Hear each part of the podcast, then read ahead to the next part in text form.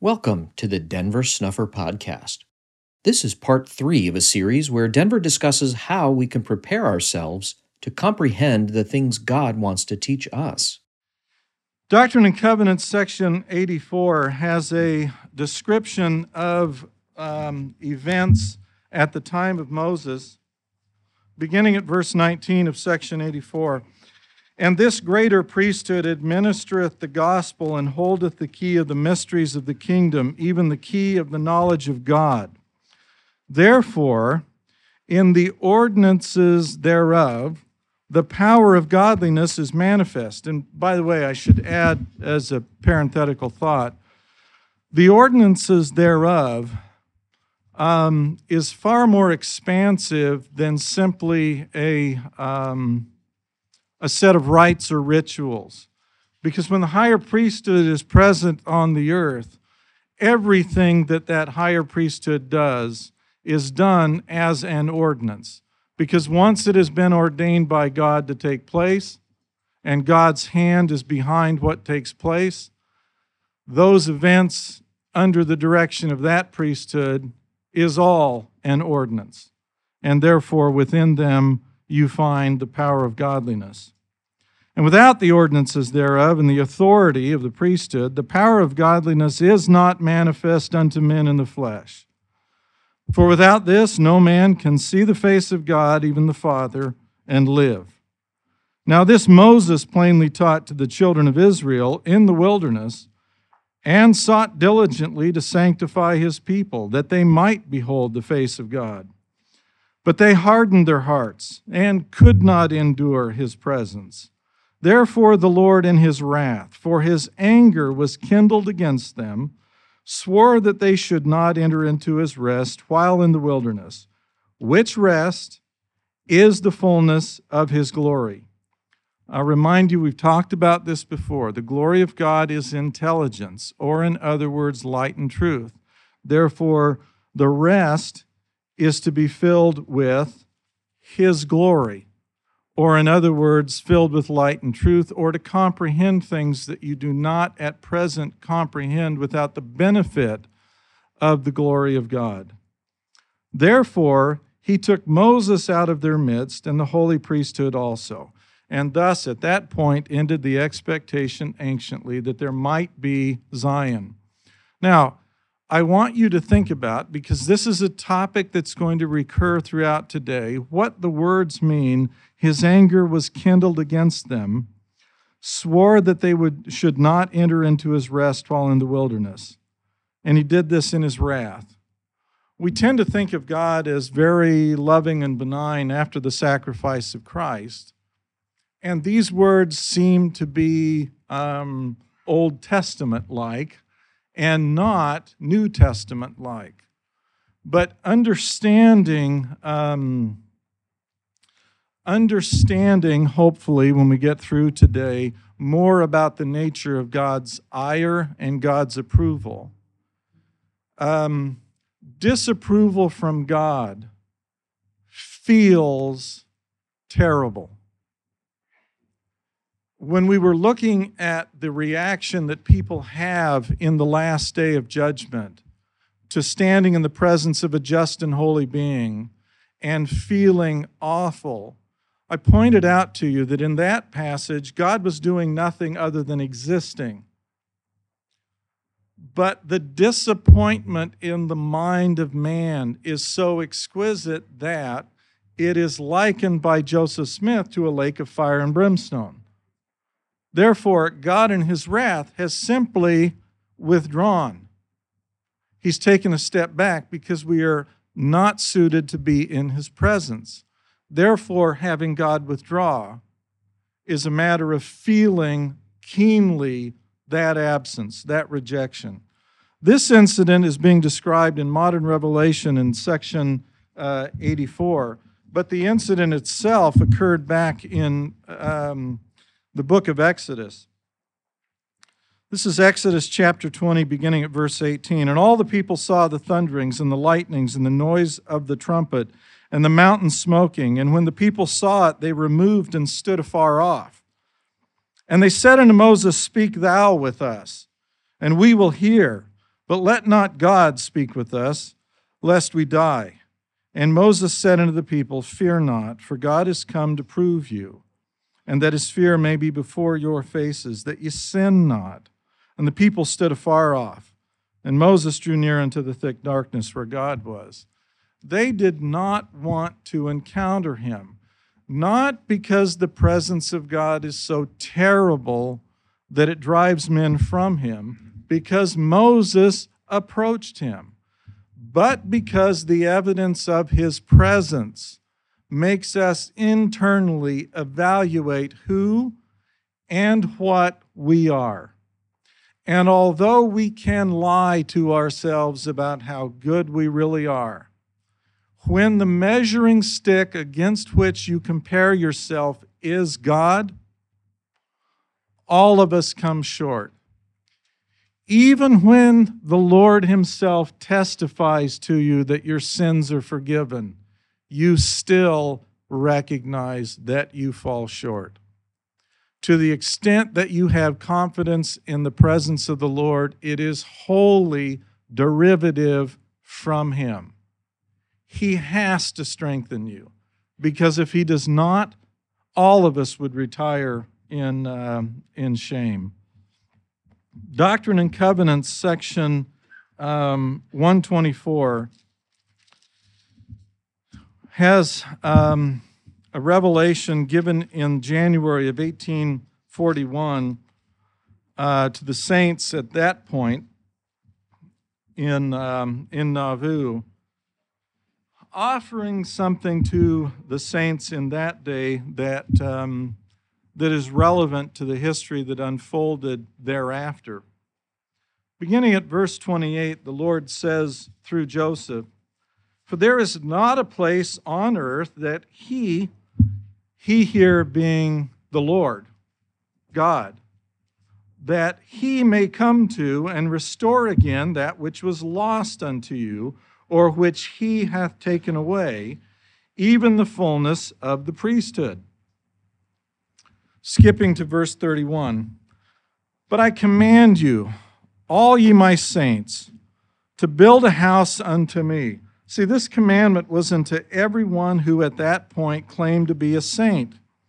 All of them, every one of them, was put under the equal burden to build a house unto me. And I grant unto you, all of you, a sufficient time to build a house unto me. And during this time, your baptisms, shall be acceptable unto me. But behold, at the end of this appointment, your baptisms for your dead shall not be acceptable unto me. And if you do not these things at the end of the appointment, ye shall be rejected as a church with your dead, saith the Lord your God. It's interesting that in verse 31, it says your baptisms, and in verse 32, it says your baptisms for your dead, which suggests that after verse 31, if we fail in verse 32, that our baptisms will continue to be acceptable, but our vicarious work would not. And the church would then be um, rejected. If you skip to 34, talking about this proposed temple to be constructed, for therein are the keys of the holy priesthood ordained, that ye may receive honor and glory. Honor being um, the promise from God into the afterlife, respecting what you can um, expect to receive from God as an oath and as a covenant. Glory being intelligence or knowledge and understanding, light and truth, things that were not comprehended, but which God hoped to have the saints at that point comprehend. Well, he gives to us in this same revelation a measuring stick by which we can determine if we satisfy the requirements that the Lord has set forth. And the measuring stick is this, beginning in verse 44. Well, verse 43, probably. Uh, we should begin. And ye shall build it on the place where you have contemplated building it, for that is the spot which I have chosen for you to build it. So they contemplated it, the Lord approved it, and this would become a spot where the, the, the Nauvoo temple was to be constructed. If you labor with all your might, I will consecrate that spot that it shall be made holy. And if my people will hearken unto my voice, and unto the voice of my servants whom I have appointed to lead my people, behold, verily I say unto you, they shall not be moved out of their place. They being the people, they being those that he had chosen to lead them, they being, in this instance, the prophet Joseph Smith and the one who would be appointed to receive priesthood and be appointed to hold the sealing power in this revelation, Hyrum Smith, the one who was designated to be the successor to Joseph Smith in the event of Joseph's death, and the one whom the Lord would take first, Hyrum. Joseph died knowing that his successor had first fallen. If then they shall not be moved out of their place. But if they will not hearken to my voice, nor unto the voice of these men whom I have appointed, they shall not be blessed, because they pollute mine holy grounds, and mine holy ordinances, and charters, and my holy words which I give unto them. And it shall come to pass that if you build a house unto my name, and do not the things that I say, I will not perform the oath which I make unto you, neither fulfill the promises which ye expect at my hands, saith the Lord. For instead of blessings, ye by your own works bring cursings, wrath, indignation, and judgments upon your own heads by your follies and by all your abominations which you practice before me, saith the Lord. So, if you get out the history and you look at the events that occurred between 1841 and the death of Joseph on June 27th of 1844, and you ask yourself whether or not the saints went to and built the house that had been commanded and did it with the kind of dispatch and the time frame that was allowed that allowed the house of the Lord to be constructed. And if you look at the history to find where it was that the Lord came into that house, because it was Him that was required in order to restore what had been lost, because it was Him that was required to be there in order to return the glory to the house of the Lord, because it was Him that would bestow upon the saints the fullness of the priesthood, because it was the Lord Himself that required a place at which he could meet with his people.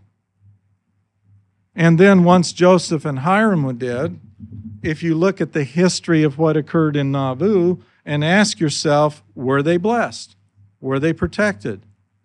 Or did they experience in the ordeals that drove them out of Nauvoo and into the wilderness and the suffering that ensued there, if instead you see cursings, wrath, indignations, and judgments upon the head of the saints, then you can reach a considered conclusion about whether or not we in our day mirror what happened at the time of Moses. And we in our day, just as in the day of Moses, elected to say, you, Joseph, Hyrum, you go talk to the Lord for us. Because when we consider the glory of the house of the Lord, it is no more desirable to us to go and ascend there as it was for those ancient Israelites to climb up the mountain where there was thundering and lightnings and earthquakes underway.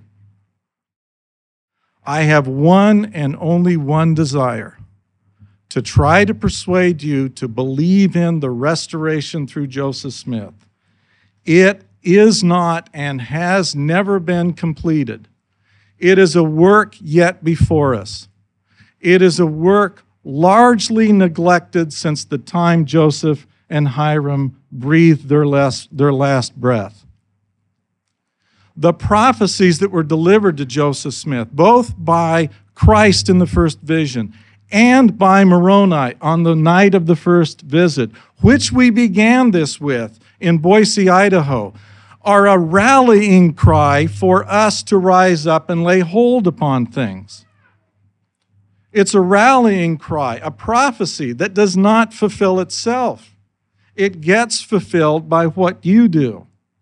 Whether or not you fulfill those prophecies is dependent upon whether you will, like the ancient Israelites, elect not to go up, or whether you, like Moses, like Joseph, like Hyrum, choose instead to forsake your sins and to move forward, even in the face of your own weakness and unworthiness. There isn't one of us in this room that should not kneel before the presence of a just and holy being.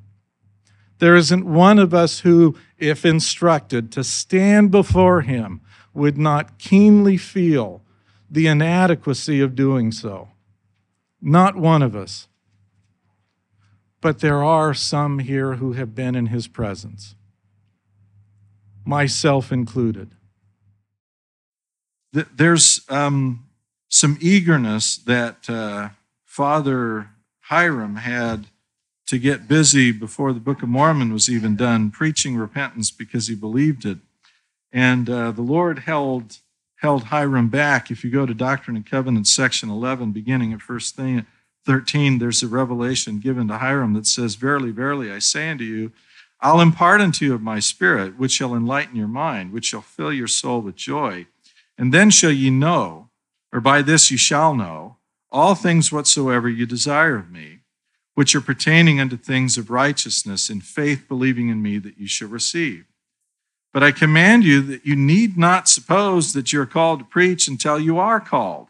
Wait a little longer until you shall have my word, my rock, my church, and my gospel, that you may know of a surety my doctrine. See, Hyrum was being told it's good to be eager, but don't go out and try to preach something because you're not yet qualified. You don't have enough knowledge in order to do so.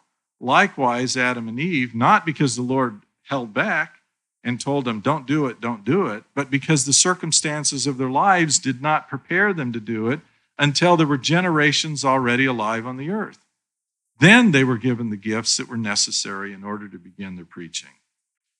Hyrum was told in verse 21 Seek not to declare my word, but first seek to obtain my word. And then shall your tongue be loosed. Then, if you desire, you shall have my spirit and my word, yea, the power of God unto the convincing of men. But now hold your peace Study my word, which hath gone forth among the children of men.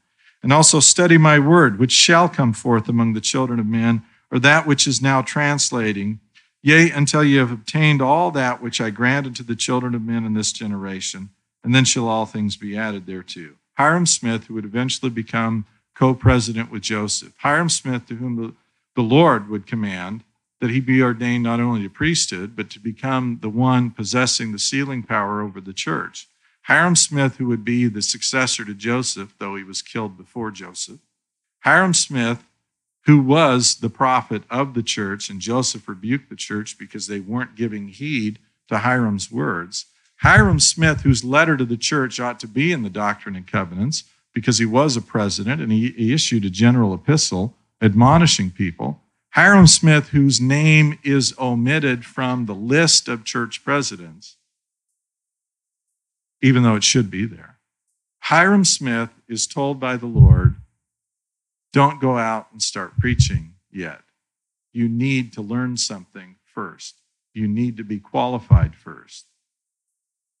In the revelation to Hyrum given in 1829, and in the lives of Adam and Eve, God is in no great hurry to get people running around uh, preaching before they're qualified.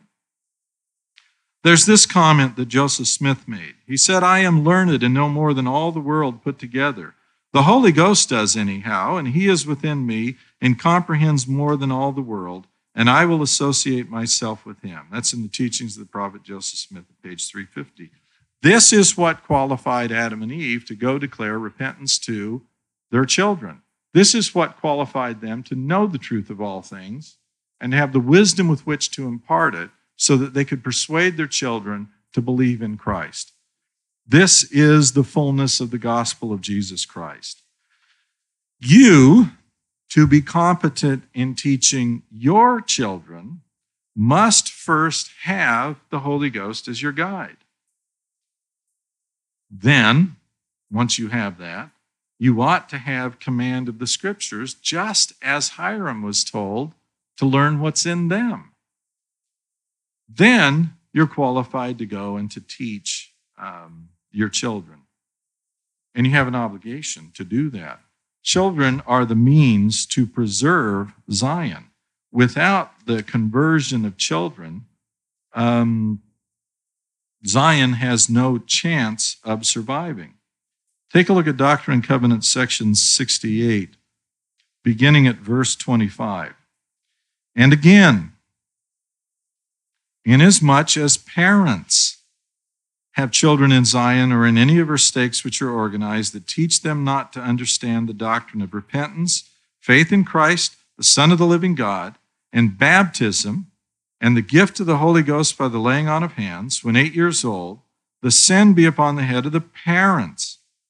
For this shall be a law unto the inhabitants of Zion or in any of her stakes which are organized. And their children shall be baptized for the remission of their sins when eight years old and receive the laying on of the hands.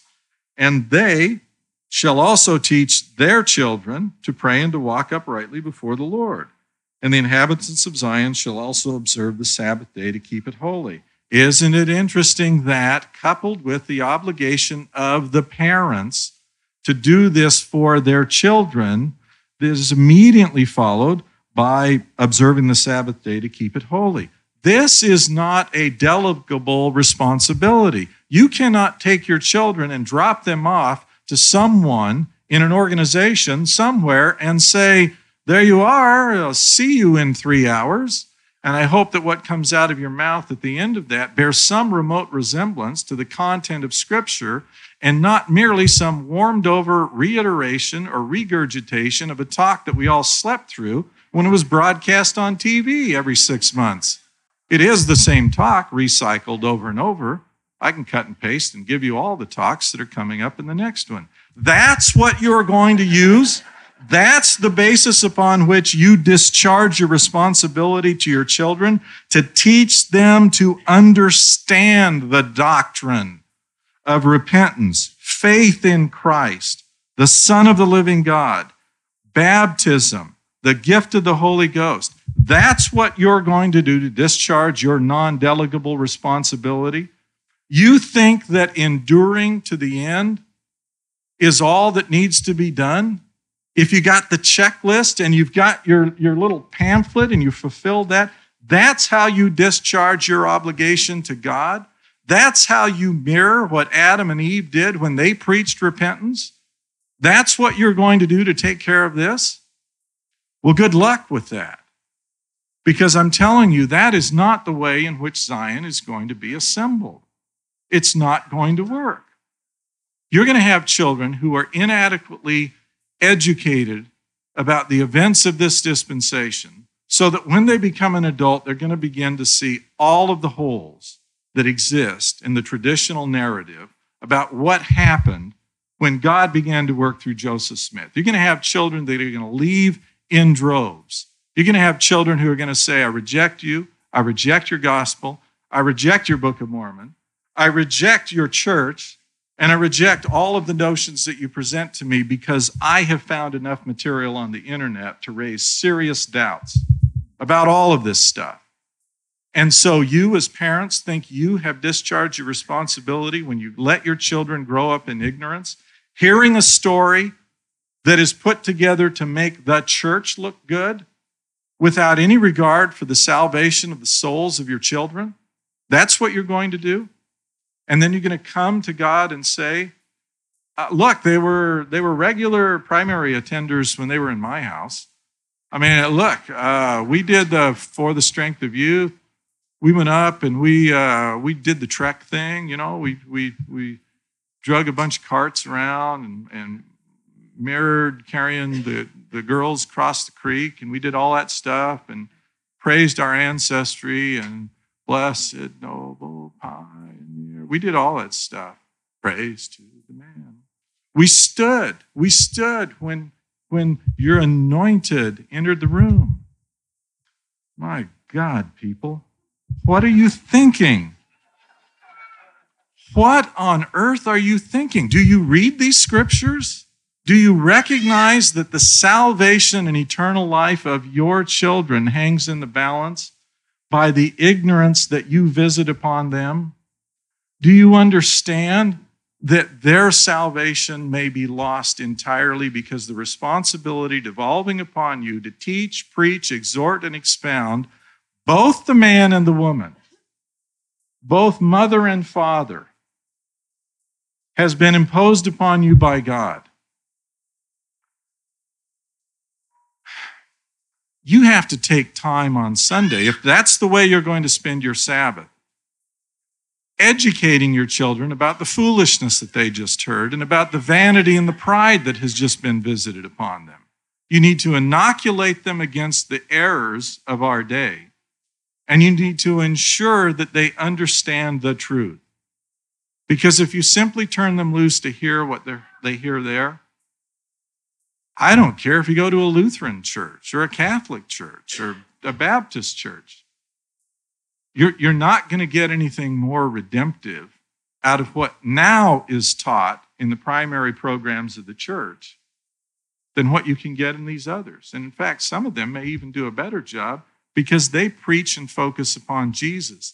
They don't have a hierarchy to point to to say, look at that man and he'll get you somewhere. He's got a key, and all you have to be is some keyhole.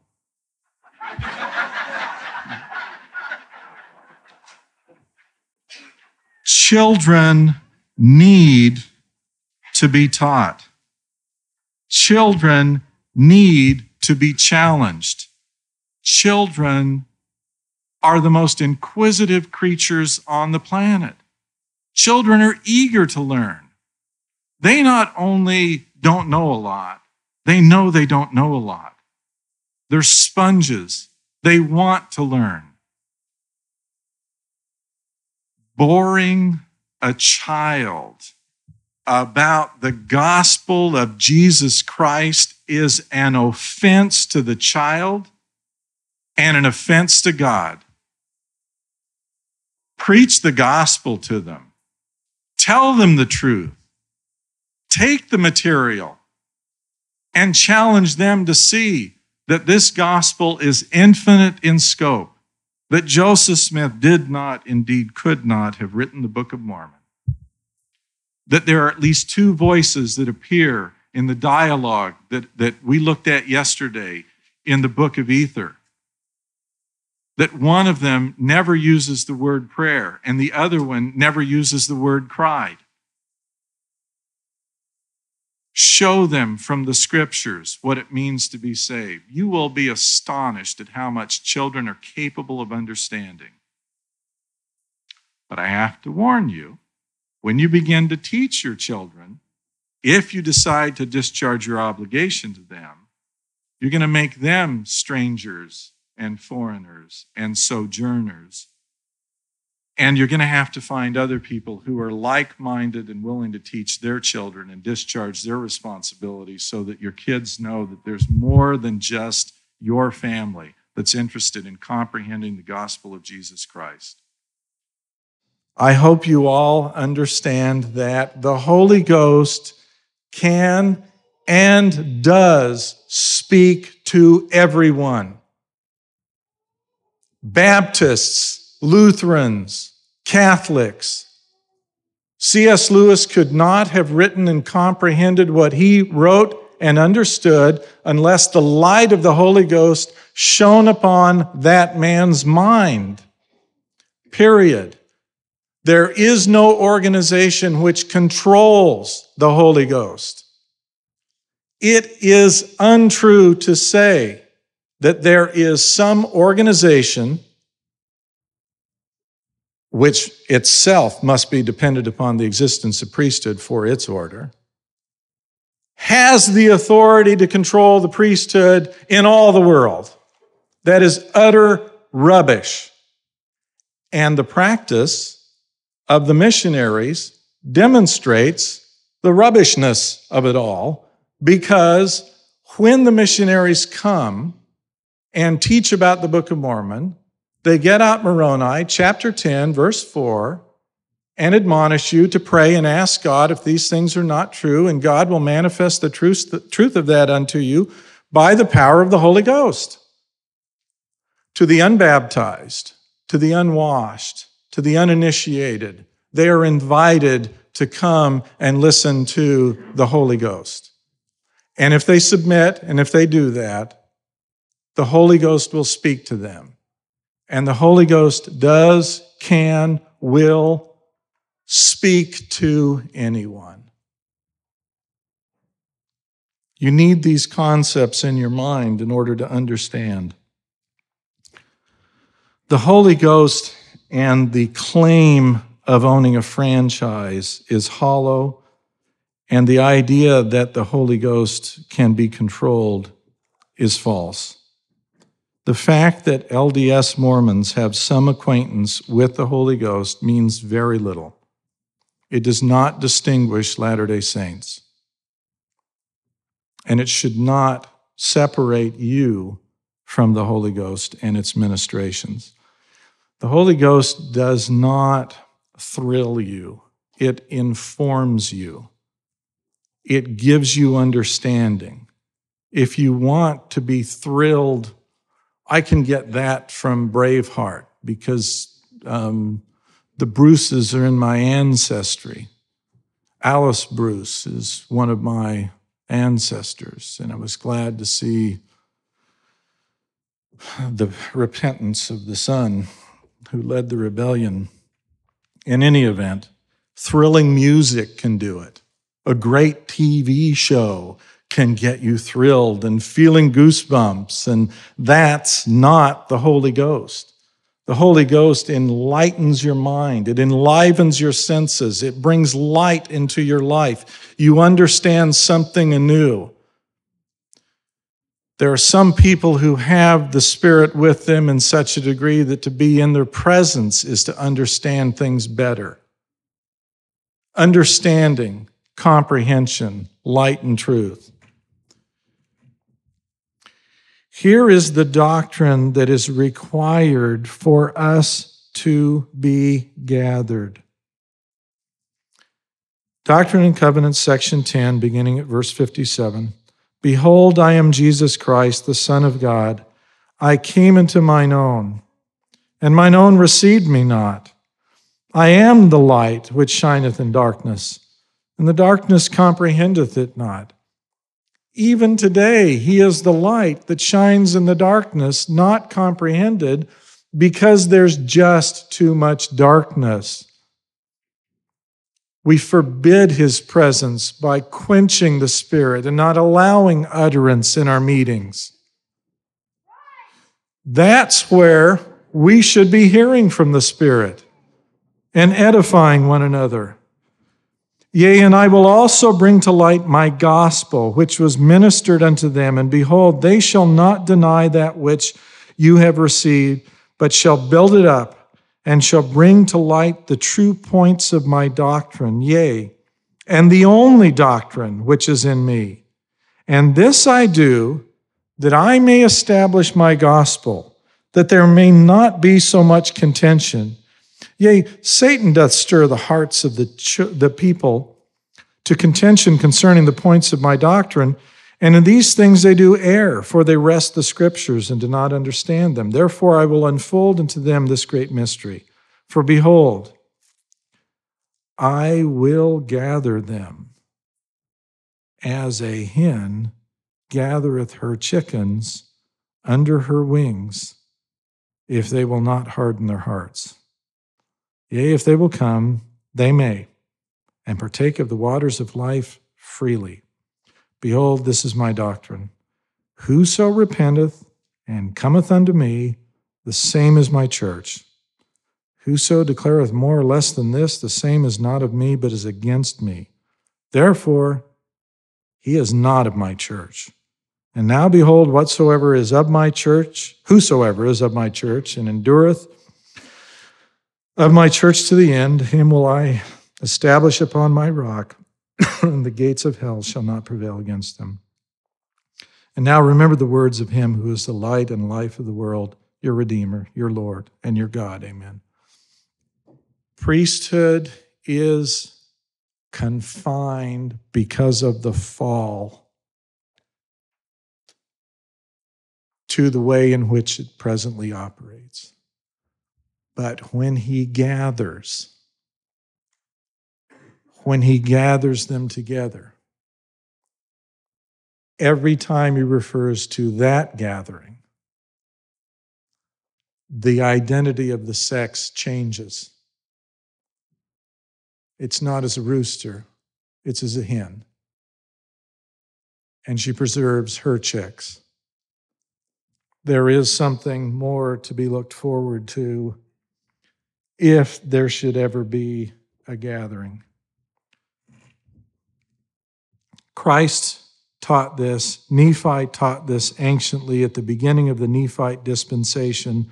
Christ taught the same doctrine, and modern revelation reaffirms it not only there, but earlier in March of 1830. This is in Doctrine and Covenants, section 19. I command you that you shall preach not but repentance. And then 29, and thou shalt declare glad tidings, yea, publish it upon the mountains and upon every high place and among every people, that thou shalt be permitted to see, and thou shalt do it with all humility, trusting in me, reviling not against revilers. And of the tenants thou shalt not talk, but thou shalt declare repentance and faith on the Savior and remission of sins by baptism and by fire, yea, even the Holy Ghost. That's the gospel. That's what needs to be preached. That's what needs to follow. But there are tenants. There are tenants to the faith. And those we're commanded also to search into, but not declare as doctrine necessarily the things about which we need to have unity and absolute agreement is the doctrine of Christ. Every dispensation of the gospel has left only a remnant behind. Christ's work is designed to preserve a remnant. And at the end, gather all remnants together again.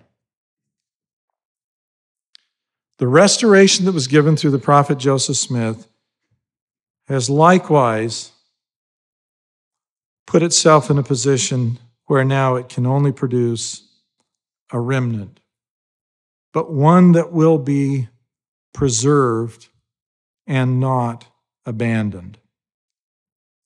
In 3 Nephi chapter 21, the Lord talked about some things that become exceptionally relevant in light of what we've covered today.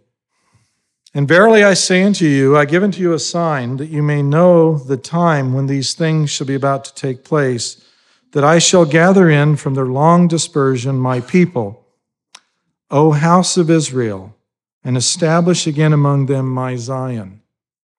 This is addressing all of those various remnants wherever that they may be found, so long as they are some residue of the house of Israel.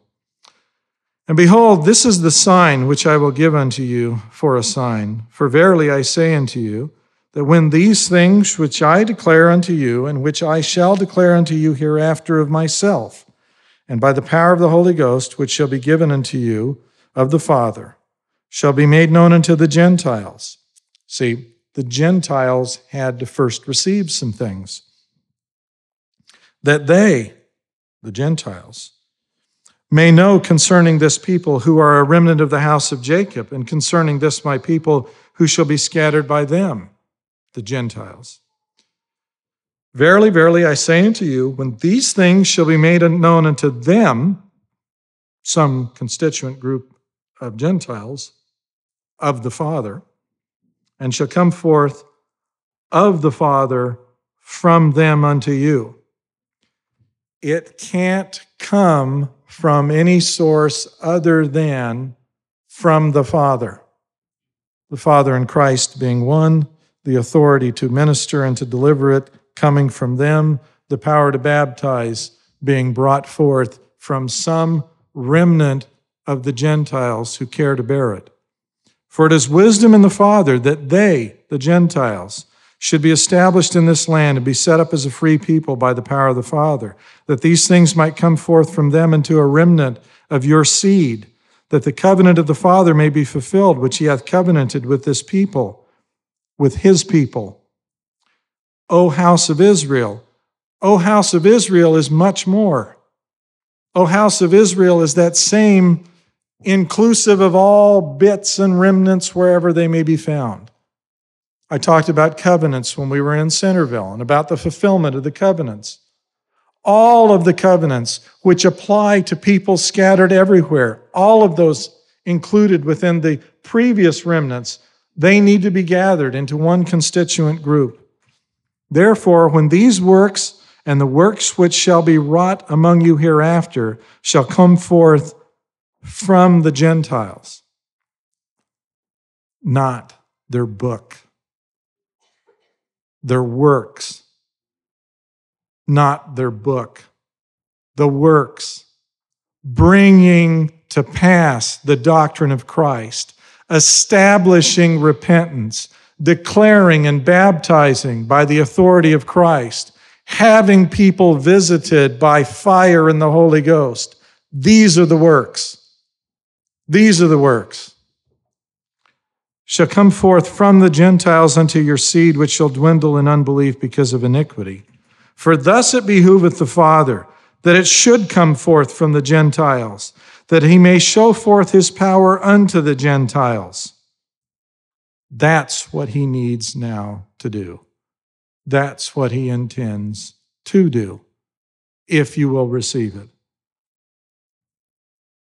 For this cause that the Gentiles, if they will not harden their hearts, that they may repent and come unto me, and be baptized in my name, and know of the true points of my doctrine, that they may be numbered among my people, O house of Israel.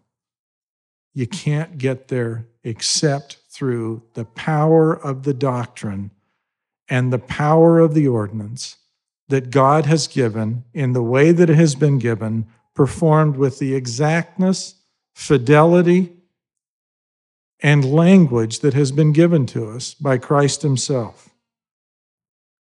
When these things come to pass, that thy seed shall begin to know these things, it shall be a sign unto them that they may know that the work of the Father hath already commenced unto the fulfilling of the covenant which he made unto the people who are of the house of Israel. All of them. It's a witness that his work has commenced. And when that day shall come, it shall come to pass that kings shall shut their mouths. For that which had not been told them shall they see, and that which they had not heard shall they consider. For in that day, for my sake, shall the Father work a work which shall be a great and marvelous work among them. And there shall be among them those who will not believe it, although a man shall declare it unto them. But behold, the life of my servant shall be in my hand. Therefore they shall not hurt him, although he shall be marred because of them. Yet I will heal him. For I will show unto them that my wisdom is greater than the cunning of the devil. Therefore it shall come to pass that whosoever will not believe in my words, who am Jesus Christ, which the Father shall cause him to bring forth unto the Gentiles, and shall give unto him power that he shall bring it forth unto the Gentiles, it shall be done even as Moses said, they shall be cut off from among my people who are of the covenant. Whoever will not believe in my words, who am Jesus Christ, these are Christ's words. We touched on these words all the way back in Boise. It was quoted by the angel Moroni, referring to Joseph Smith, Acts 3, verses 22 to 23. For Moses truly said unto the fathers, A prophet shall the Lord your God raise up unto you of your brethren like unto me. Him shall ye hear in all things whatsoever he shall say unto you. And it shall come to pass that every soul which will not hear that prophet shall be destroyed from among the people. That prophet is Christ. It doesn't say Christ is going to come and deliver his words, it says his words. Those who will not believe in my words, who am Jesus Christ, they shall be cut off. And the uh, angel Moroni said to Joseph in verse 40 of the Joseph Smith history, the day had not yet come when they who would not hear his voice should be cut off from among the people, but soon would come. That prophet is Christ. His words are what I've spoken to you today. And my people who are a remnant of Jacob shall be among the Gentiles, yea, in the midst of them as a lion among the beasts of the forest, as a young lion among the flocks of sheep, who, if he go through, both treadeth down and teareth in pieces, and none can deliver. Their hands shall be lifted up upon their adversaries, and all their enemies shall be cut off. Yea, woe be unto the Gentiles, except they repent. For it shall come to pass in that day, saith the Father, that I will cut off thy horses out of the midst of thee and I will destroy thy chariots, and I will cut off the cities of thy lands, and throw down all thy strongholds, and I will cut off witchcrafts out of the land. And thou shalt have no more soothsayers. Thy graven images will I also cut off. Graven images are people you worship. Graven images include men to whom you submit as objects or idols of authority, in whom you trust thinking that they can deliver you by some magic using some key that they purport to hold, whether Catholic or Mormon or fundamentalist, um, graven images, they're going to be cut off. Thou shalt no more worship the works of thy hands, and I will pluck up thy groves out of the midst of thee. So will I destroy thy cities. And it shall come to pass that all lyings and deceivings and envyings and strifes and priests' crafts and whoredoms shall be done away. For it shall come to pass, saith the Father, that at that day whosoever will not repent and come unto my beloved Son, them will I cut off from among my people, O house of Israel. That's all remnants gathered together. And I will execute vengeance and fury upon them, even as upon the heathen, such as they have not heard. But if they, speaking of the Gentiles, if they will repent and hearken unto my words and harden not their hearts, I will establish my church among them, and they shall come in unto the covenant and be numbered among this the remnant of Jacob, unto whom I have given this land for their inheritance. Because every time there's a covenant, there is always a land. And this is the land that God covenants he will give. And the people to whom he will give it are those that come back and receive the covenant, including the Gentiles, in whose ears this first shall sound, if they will come. And coming unto the covenant, that is not yet possible.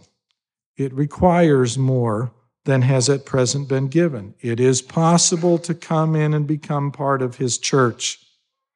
It is possible, if you follow as you've been instructed today, to become part of the church He recognizes and will preserve. But coming fully into the covenant, that will require more than has at present been given. It will require a covenant. It will require adoption. It will require sealing. It was what Joseph looked forward to have happen at some point in the future during the days of his prophecy. And they shall assist my people, the remnant of Jacob, and also as many of the house of Israel as shall come, that they may build a city which shall be called the New Jerusalem.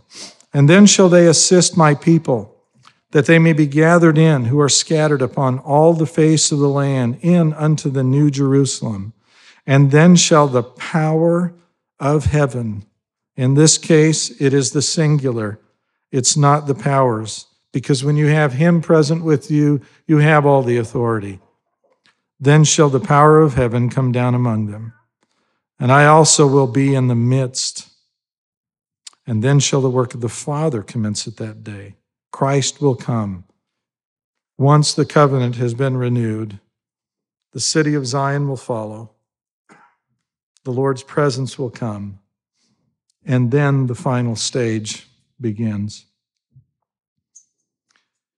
Even when this gospel shall be preached among the remnant of this people, verily I say unto you, at that day shall the work of the Father commence among the dispersed of my people, yea, even the tribes which have been lost, which the Father hath led away out of Jerusalem. Yea, the work shall commence among all the dispersed of my people, with the Father to prepare the way where, whereby they may become un, in unto me, that they may call on the Father in my name. Then shall the work commence with the Father among all nations, in preparing the way whereby his people may be gathered home to the land of their inheritance. And they shall go out from all nations. They shall not go out in haste, nor by flight, for I will go before them, saith the Father, and I will be their rearward. It's not going to happen in haste, and the work of the Father that will commence in those nations to commence the possibility for the gathering will involve destroying a great deal of political, social, and military obstructions that prevent the gathering, prevent even the preaching to those that would gather if they could hear. But the work of the Father, and it's always masculine when it comes to destruction, the work of the Father is going to bring this to an end. All the scattered remnants will be brought back again. The original unified family of God will be restored again. The fathers will have our hearts turned to them because in that day, once it's permitted to get that far, we will be part of that family again. Our day is filled with darkness and deception. Our day is the day about which Nephi wrote. If you turn to 2 Nephi chapter 28,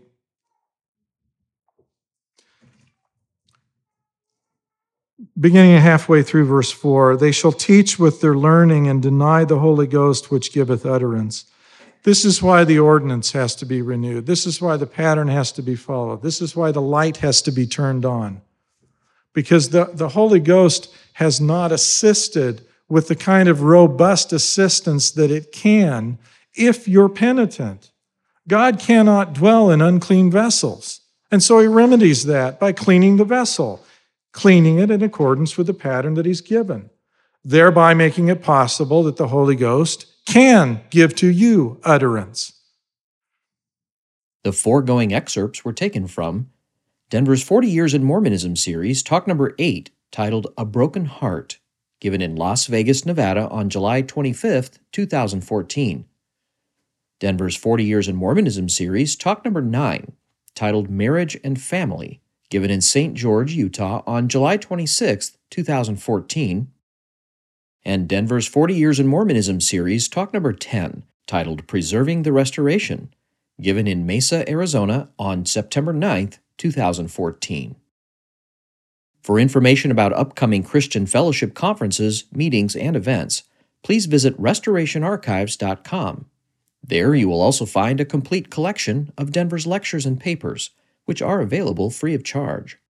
You can learn more about what God is doing to restore the gospel today at learnofchrist.org. Baptism or rebaptism is available for free at bornofwater.org to everyone who asks, with no obligation to pay, join, or attend any church, group, or organization. The new Restoration edition of the Scriptures was canonized in 2017 all three volumes are available for free at scriptures.info. The covenant mentioned in this podcast is available to review at receivethecovenant.com. If you have questions or ideas for topics that you would like to have covered in this podcast, please submit them for consideration to questions at denversnufferpodcast.com. This podcast is a volunteer effort produced under the direction of Denver Snuffer we hope you'll share it with everyone interested in learning more about Christ, the coming Zion, and the restoration of authentic Christianity, now underway in our time.